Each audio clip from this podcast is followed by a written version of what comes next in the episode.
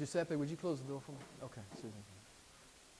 All right, uh, this will be, I think, our sixth sermon in this series um, on uh, building up to what our church, what the vision of our church is. Remember, we are uncompromising on the Word of God.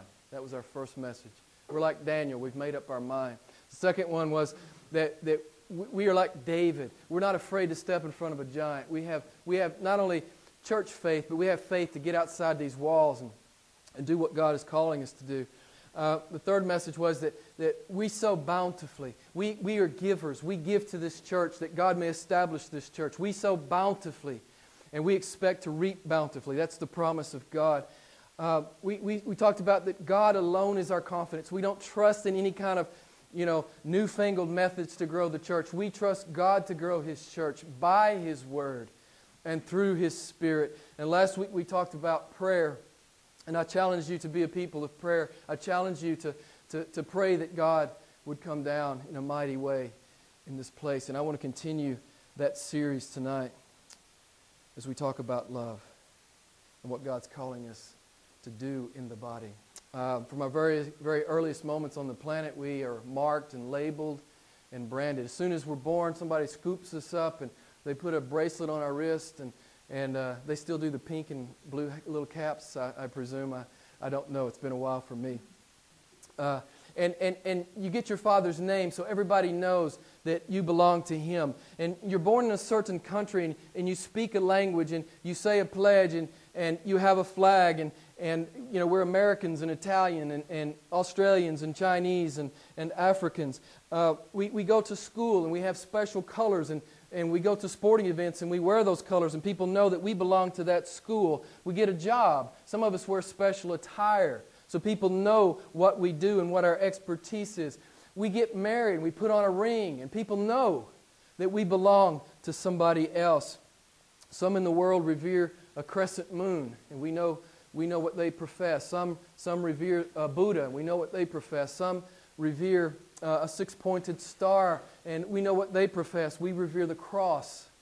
We profess to be Christians. From, uh, from the very beginning of our life and all through our life, we are marked and branded and categorized and classified. It's just something that men have always done. Men have always done this from the very beginning of time. It's just that I don't think most men really understand why they go through this exercise. Uh, I think any amateur psychologist will tell you that mankind has a deep seated need to belong. What I don't think most psychiatrists understand, particularly if they're not Christians, they don't understand why this need exists. Why this need exists. We, uh, we do, we are Bible believing Christians. We understand where this need comes from. It's something that was lost in part, it was lost in the fall mankind, we know that, we know that uh, in a visceral sense we need to belong. And you and I, as Christians, Bible believing Christians, we understand why we feel that need because we were created by someone and for someone. Right? Colossians 1 16. We were created by Jesus Christ and for Jesus Christ. We were created by Him and for Him. We were redeemed by Him and for Him. And Jesus has marked us out we are branded and we are labeled. We are marked as His. Does anyone know the preeminent mark of a genuine Christian? Jesus says it in John 13, 34 and 35, the preeminent mark of all true believers. Jesus says this A new commandment I give to you love one another, even as I have loved you. By this, all men will know that you are my disciples, if you have love for one another. If you profess to be a Christian tonight, if you profess to be a follower of Christ, if you profess to be uh, His disciple, if you profess to love Him, this is what you were called to. This is your label. This is your brand. You are called to love the brethren. This is non negotiable with Christ. You are called to love the brethren. I like the way the message paraphrases the last part of verse 35 in John 13. It says, This is how everyone will recognize that you are my disciples when they see the love you have for each other. So let me ask you, how is this a new command? How is this a new commandment, as Jesus said? Well, the Old Testament tells us that first and foremost, we're to love the Lord our God with all our heart, soul, mind, and strength, right? And then, secondly, we're to love, anyone know? Our neighbor as ourselves. But this is a whole brand new thing that Jesus is talking about. This is a radical new call to love the brethren as he has loved us. This is supernatural. This is a supernatural call to love. It's way past loving your neighbor, it's infinitely above loving your neighbor as yourself. God says, I expect my people to love each other like I love them. This is huge. This is a huge call. Christians are to love Christians as Christ loves Christians. I'm to love John as Christ loves me. And John is to love Sarah as Christ loves him. And, and, and Sarah is to love David like Christ loves her. You get it? That's what we're called to. We're not called to anything less than that. Nothing less than that. That's what a real Christian is supposed to do. And I told the morning congregation, if I'm not mistaken, this is another one of those big slides because I don't know how to do that by myself. I can't love like that by myself. As I said, this is a supernatural thing. And the only way we can ever love like that is to surrender to the Holy Spirit and allow Him to love through us. That's the only way it's possible. It is impossible any other way than to simply surrender to the Holy Spirit and allow Him to love through us. So, what does Jesus' love look like? Well, all we have to do is look at the incarnation and the infinite condescension of God. Are you willing to condescend in the, amongst the brethren? All we have to do is look at the cross and, and look at the unfathomable sacrifice and selflessness of Jesus Christ. Are you willing to love the brethren like that with a selflessness and, and a sacrificial love? What does Jesus' love look like? It's supernatural. It's supernatural. It's beyond all of us. And I thought about a bunch, a bunch of adjectives, and I could lay them all out for you, but I cannot get there. I cannot get there when you think about the love of Jesus. Now, this is basic Christianity. And, and you know, it's also advanced Christianity, all at the same time. it's basic, fundament, fundamental, elementary Christianity. Jesus says, My uh, sons and daughters love like I love. John was sitting there that night when Jesus said this. This is uh, the night before the cross, and Jesus goes through about three or four chapters where he's teaching his men there in the Gospel of John. And John's sitting there and he's hearing this, and he never forgot it. And when he writes First John, this is it's still, it's still ringing in his ears. I want you to, I'm just going to pull up some, some verses from 1 John. I want you to listen to them. 1 John 3.10. Anyone who does not love his brother is not of God. Boy, that's pretty serious, right? That's pretty serious. 1 John 3:11. This is the message you have heard from the beginning that we should love one another. 1 John 3:14. We know that we have passed out of death and into life. How do we know this? What is the what is the mark? How do we know we've passed out of death and into life? How do we know? What does the Bible say? The Bible says, because we love the brethren because we love the brethren. 1 John 3 1. Let us not love with word and with tongue, but in deed and in truth. 1 John 3:16. We know love by this that Jesus Christ laid down his life for us, and we ought to lay down our lives for the brethren. Jesus Christ says, "True disciples of mine, they're branded. They love like I do. They're labeled.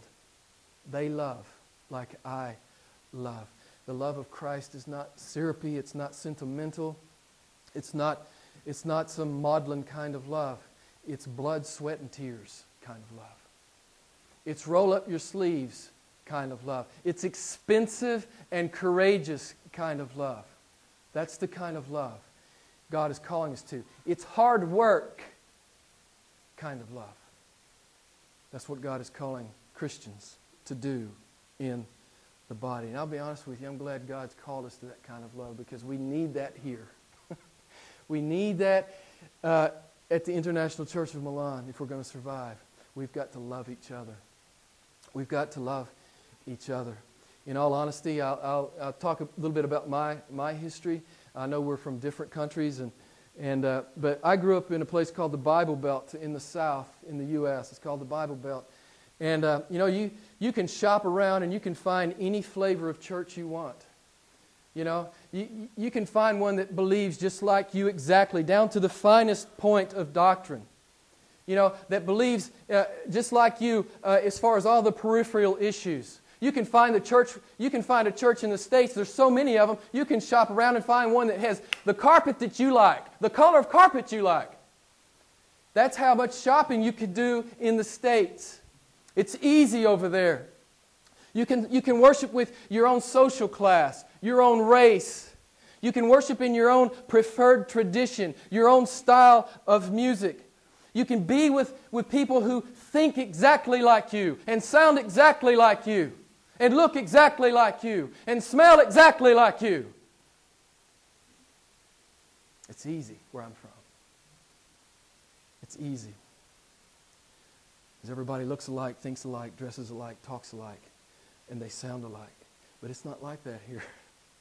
In three and a half years we've been here, we've had 42 nations through the church and every conceivable denomination, and we're never going to be all the same. We're never going to be the same. You know what? I say praise God. I, I, say praise God. You know why? You know who gets you know who gets the glory when people from all over the world, all different colors, all different cultures, all different traditions. You know who gets the glory when we come together and we love each other? Who gets the glory? God. Men can't do this. Men do not have the capacity to do this. Only God can do this. Only God can do this. And I'll be honest with you, I long for greater diversity in this church. I long for greater diversity in the church. And, and I challenge the North uh, congregation. I, I challenge you to go out and find somebody unlike you and invite them to church.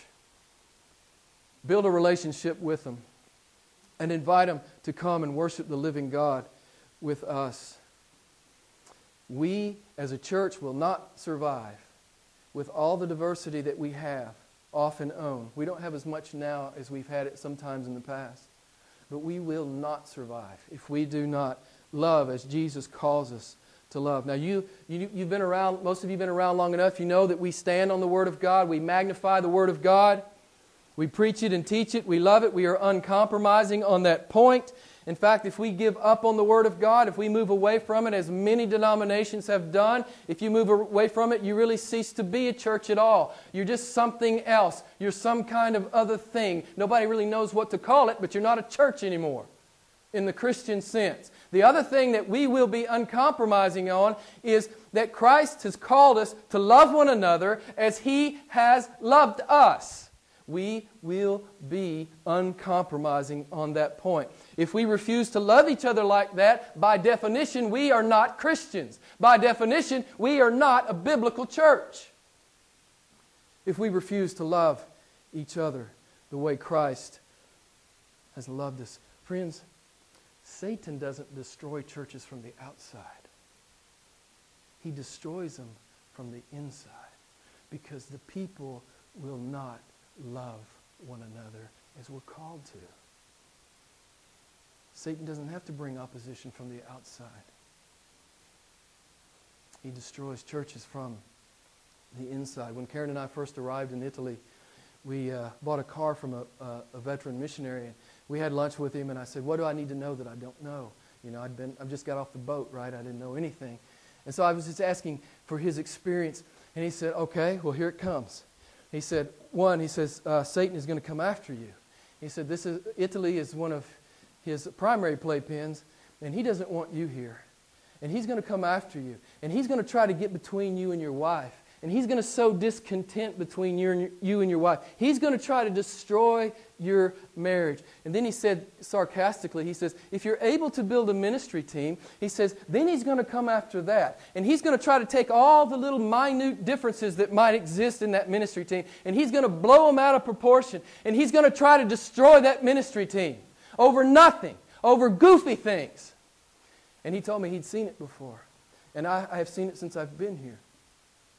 And he says, sarcastically, he says, if you actually get the church up, and running, then Satan is going to get into your flock and he's going to try to, he's going to, try to motivate the people to get, to get stirred up over nothing, petty little things that don't matter. And he's going to try to destroy you from the inside because you will not love as Christ has called us to love.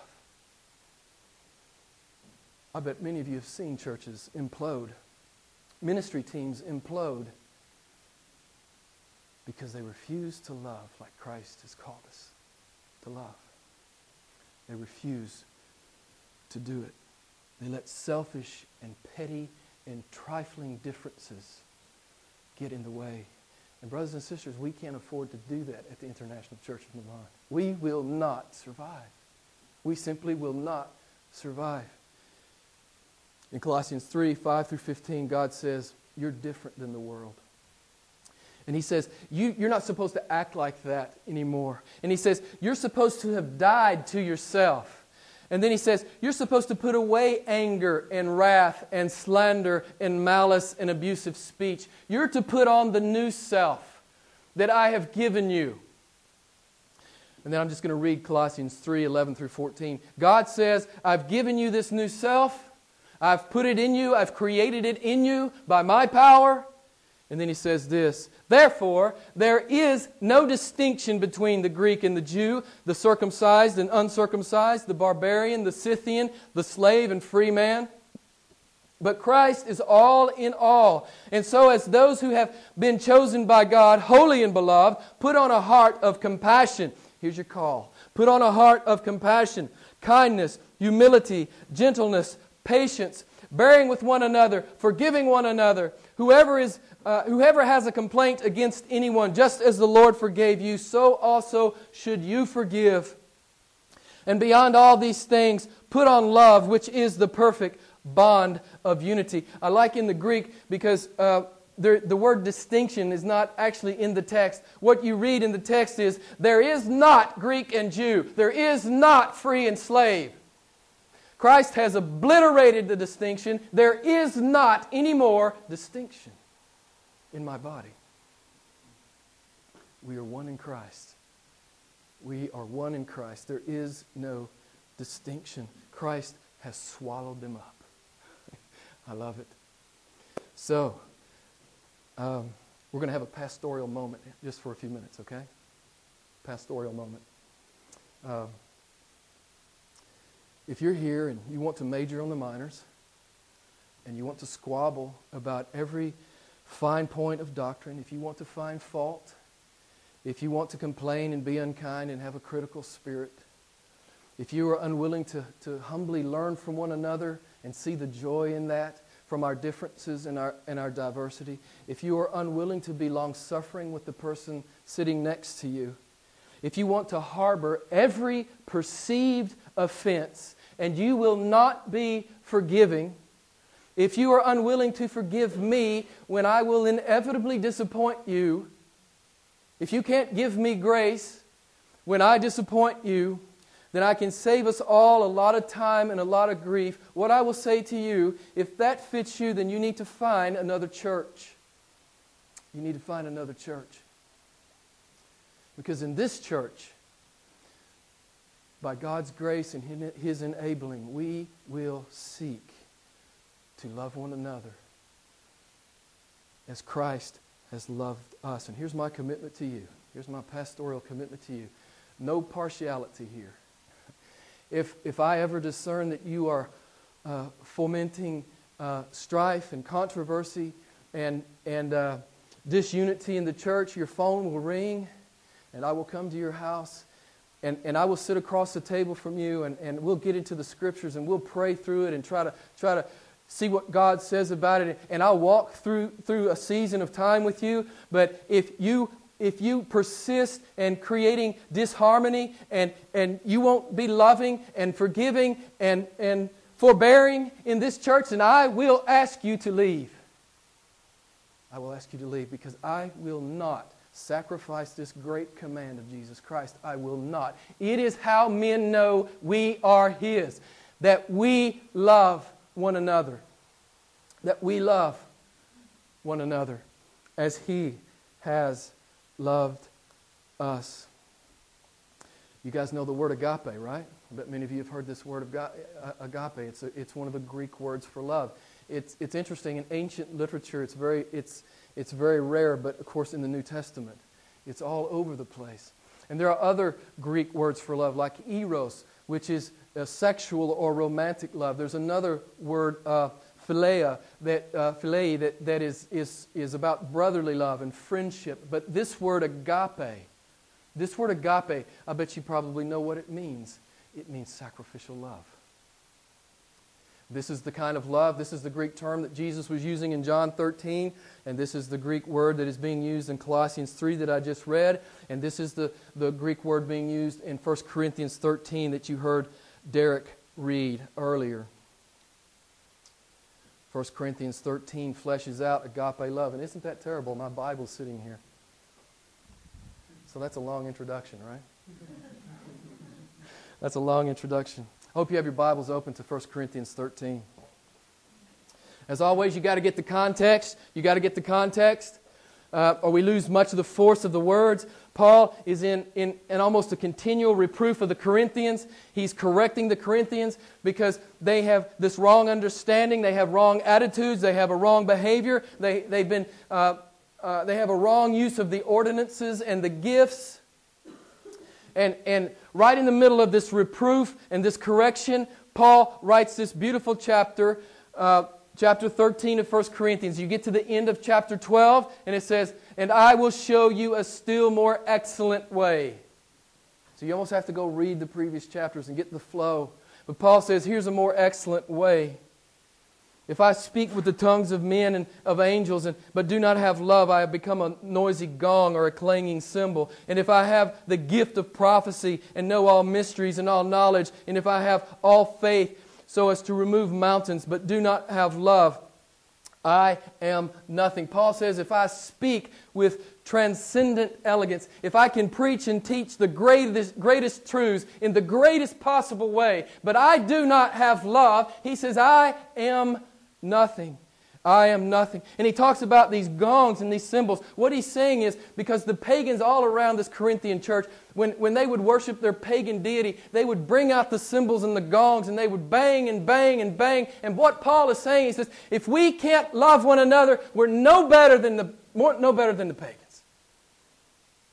We're no better than the pagans. Paul says, if I could wrap all the unwrap all the mysteries of God, if I could fathom the unfathomable and, and lay it out for you, all the mysteries of this great God, if I could do that, but I have not love, he says, I'm nothing.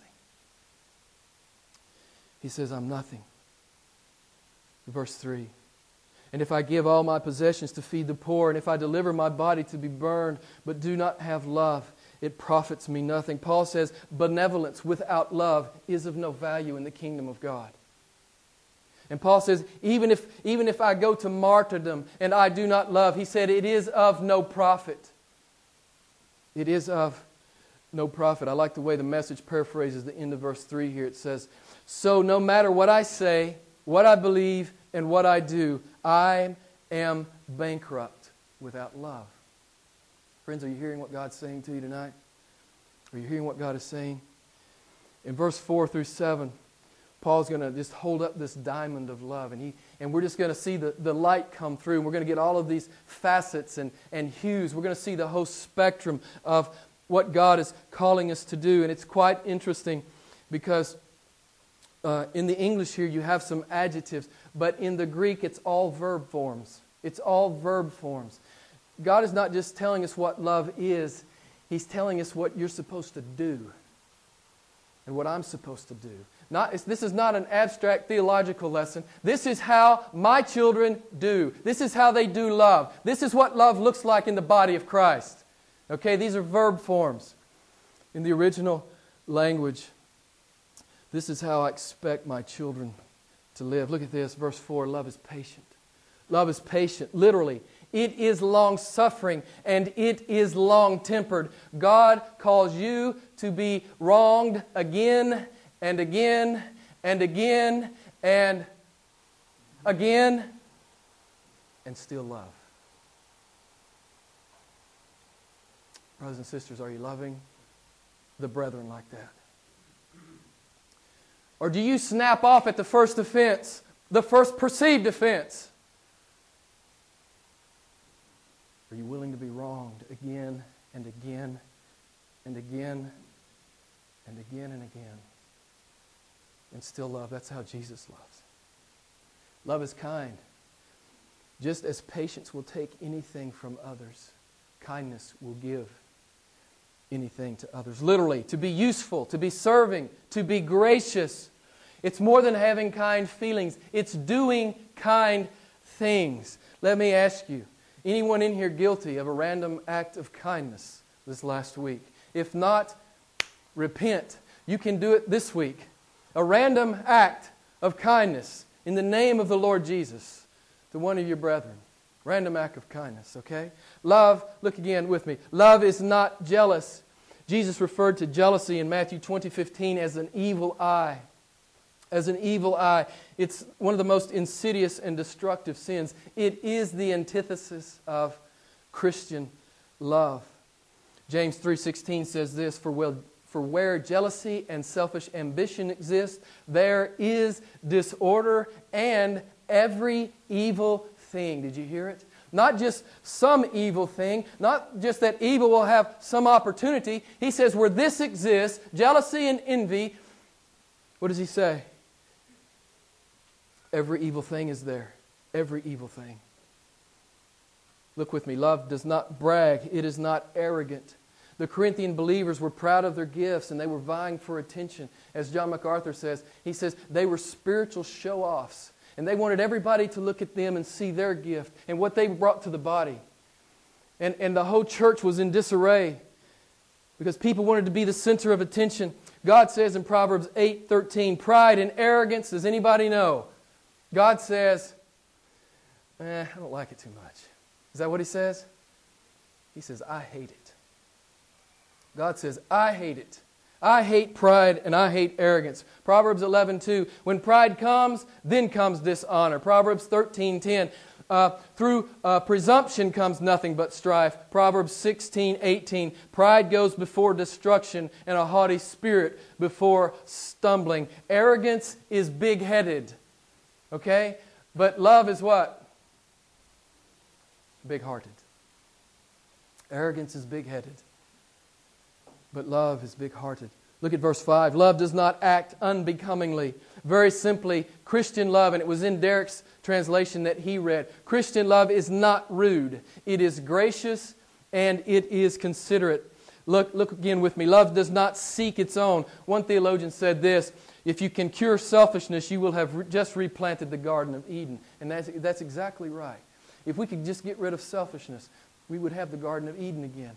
I mean, Adam and Eve uh, they, they would not have God's way. They wanted their own way. They wanted to be selfish and have their own way, and they rebelled against a good and gracious God. Look with me, if you would. Love is not provoked, it is not aroused to anger, it is not given to outbursts of emotion. And I love this it guards against anger. It guards itself against being irritated. It guards itself against being offended. It guards itself against being angry. The Christian, the maturing Christian, has put up barriers so he won't cross them.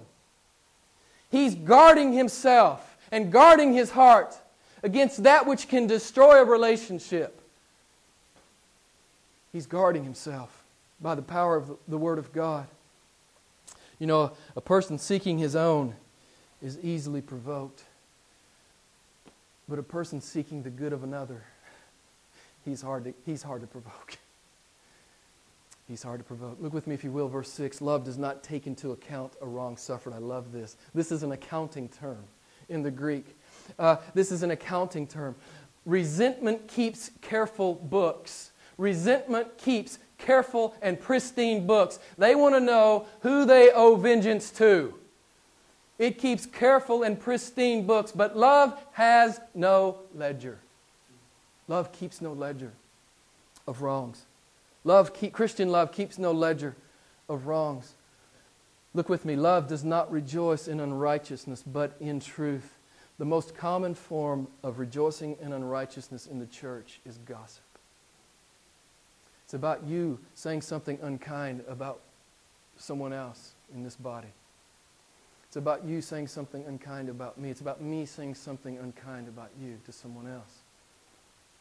It's, it's, it's, carry, it's, it's being a part of the grapevine. You know, it's carrying that rumor just one person further, right? God says Christian love does not rejoice in unrighteousness, but we rejoice in truth. And we rejoice in truth to such a degree. We love people so much that we will tell them the truth, even when they're hating us, even when they're screaming at us, even when they're calling us every conceivable name they can think of. We are to convey truth. We do not back down. We call truth the truth. We say what it is. We try to convey it in love. But we love people enough to tell them the truth. You know, if I see a brother sinning, what am I supposed to do? What does the Word of God say? If I see someone sinning, am I just supposed to turn away? I'm supposed to go to that brother and I'm supposed to confront that brother because I love that brother. Now, if I don't love him, I don't care what he does. I'm called to love him enough to go sit down and look him in the eye and say, Brother, you need to repent. And you, you were called to do the same. Look at verse 7, if you will. Love bears all things. I love this. Love, uh, it covers and it supports and it protects from exposure and ridicule. It does not exploit or gloat. I love what uh, John MacArthur says here. He says, Love bears all, it does not bare all. You understand what I'm saying? Love bears, B E A R S, all, but it does not bare, B A R E S, all. You understand? Christian love bears all, but it does not bare all. We cover and we protect our brothers, and, and we try to protect them from false allegation or any allegation or any rumor. Love bears all. Love believes all things. It is not suspicious. It is not cynical. It is not jealous. You know, jealousy wants the worst to happen. It loves it when the worst happens. But but but Christian love believes the best, and it wants the best to happen believes and loves the best. Love hopes all things in our darkest and hardest and most painful moments. Love hopes in God. Love hopes in God. I love this. Agape love refuses to take failure as final. Agape love refuses to take failure as final. Paul says, Love endures all things. I love this. This is a military term. This is a military term we will hold this ground. We will not relinquish this ground no matter what it costs. We will die loving the brethren, no matter what it costs.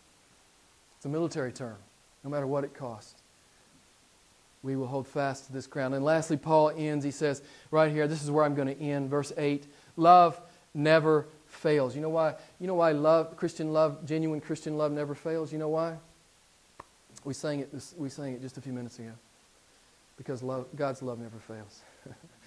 you know how He loves His people from everlasting to everlasting. His love is infinite, it is eternal. His love is blood, sweat, and tears love. Friends, this is not a suggestion from God. This is not good advice from God. This is God's command to you and me. Love the brethren as I have loved you. Christ's love bears what is otherwise unbearable. It believes what is otherwise unbelievable. It hopes what is otherwise hopeless. And it endures what is otherwise unendurable. And I want to close with a litany here of some of the things the New Testament tells us as Christians about love. God says, You're to learn love from me. The scripture says, We are taught by God to love. God says, You're to learn it from me. Look at me. Look at my son. This is how you're to love. The Bible says we are to pursue and put on love. God says we are to increase and abound in love. God says we are to be sincere in love. God says we are to be unified in love. God says we are to be fervent in love. God says we are to stimulate one another to love. Brothers and sisters, I'm calling you. I'm calling you to love each other like this. And all I'm doing is simply repeating the words of God. Your God has called you to love one another like this. This is not a suggestion. this is not good advice. This is God's command. John 13, 34, and 35. A new commandment I give to you love one another, even as I have loved you. By this all men will know that you are my disciples, if you have love for one another. Let's pray together. Lord God, teach us how to love like this. We can't survive in this place if we don't learn how to love like this. And Father, there's probably some of us in here that need to repent. We probably not have loved the brethren as you have called us to love the brethren. Father, we have been careless, no doubt. We have not been long suffering. We have not been forgiving. We have not been humble. We have taken we have taken offense at the smallest and silliest and goofiest things. And we have spoken unkindly about one of our brothers and sisters. Father, I pray that everyone in this room and everyone connected with this church would repent from that from this point forward. Father, that, that, maybe, maybe we could do what Jesus says. Maybe, maybe we could love each other like we're supposed to love each other. And Father, we know this is a supernatural thing. We confess what you already know. We can't do this by ourselves. But we also know all that you command, you give. And you've given us the third member of the Trinity to indwell us. And all we're supposed to do is allow him to love through us. We don't have to do it by ourselves. All we have to do is s- submit to your word and to your spirit and allow you to be at work through us, to love the brethren, to be kind, to be gracious, to be long suffering, to do those random acts of kindness, to learn how to do blood, sweat, and tears kind of love, expensive love, courageous love, hard work love. Lord, help us to be a church like that. We praise you, glorious Jesus. It's in your name that I pray. Amen.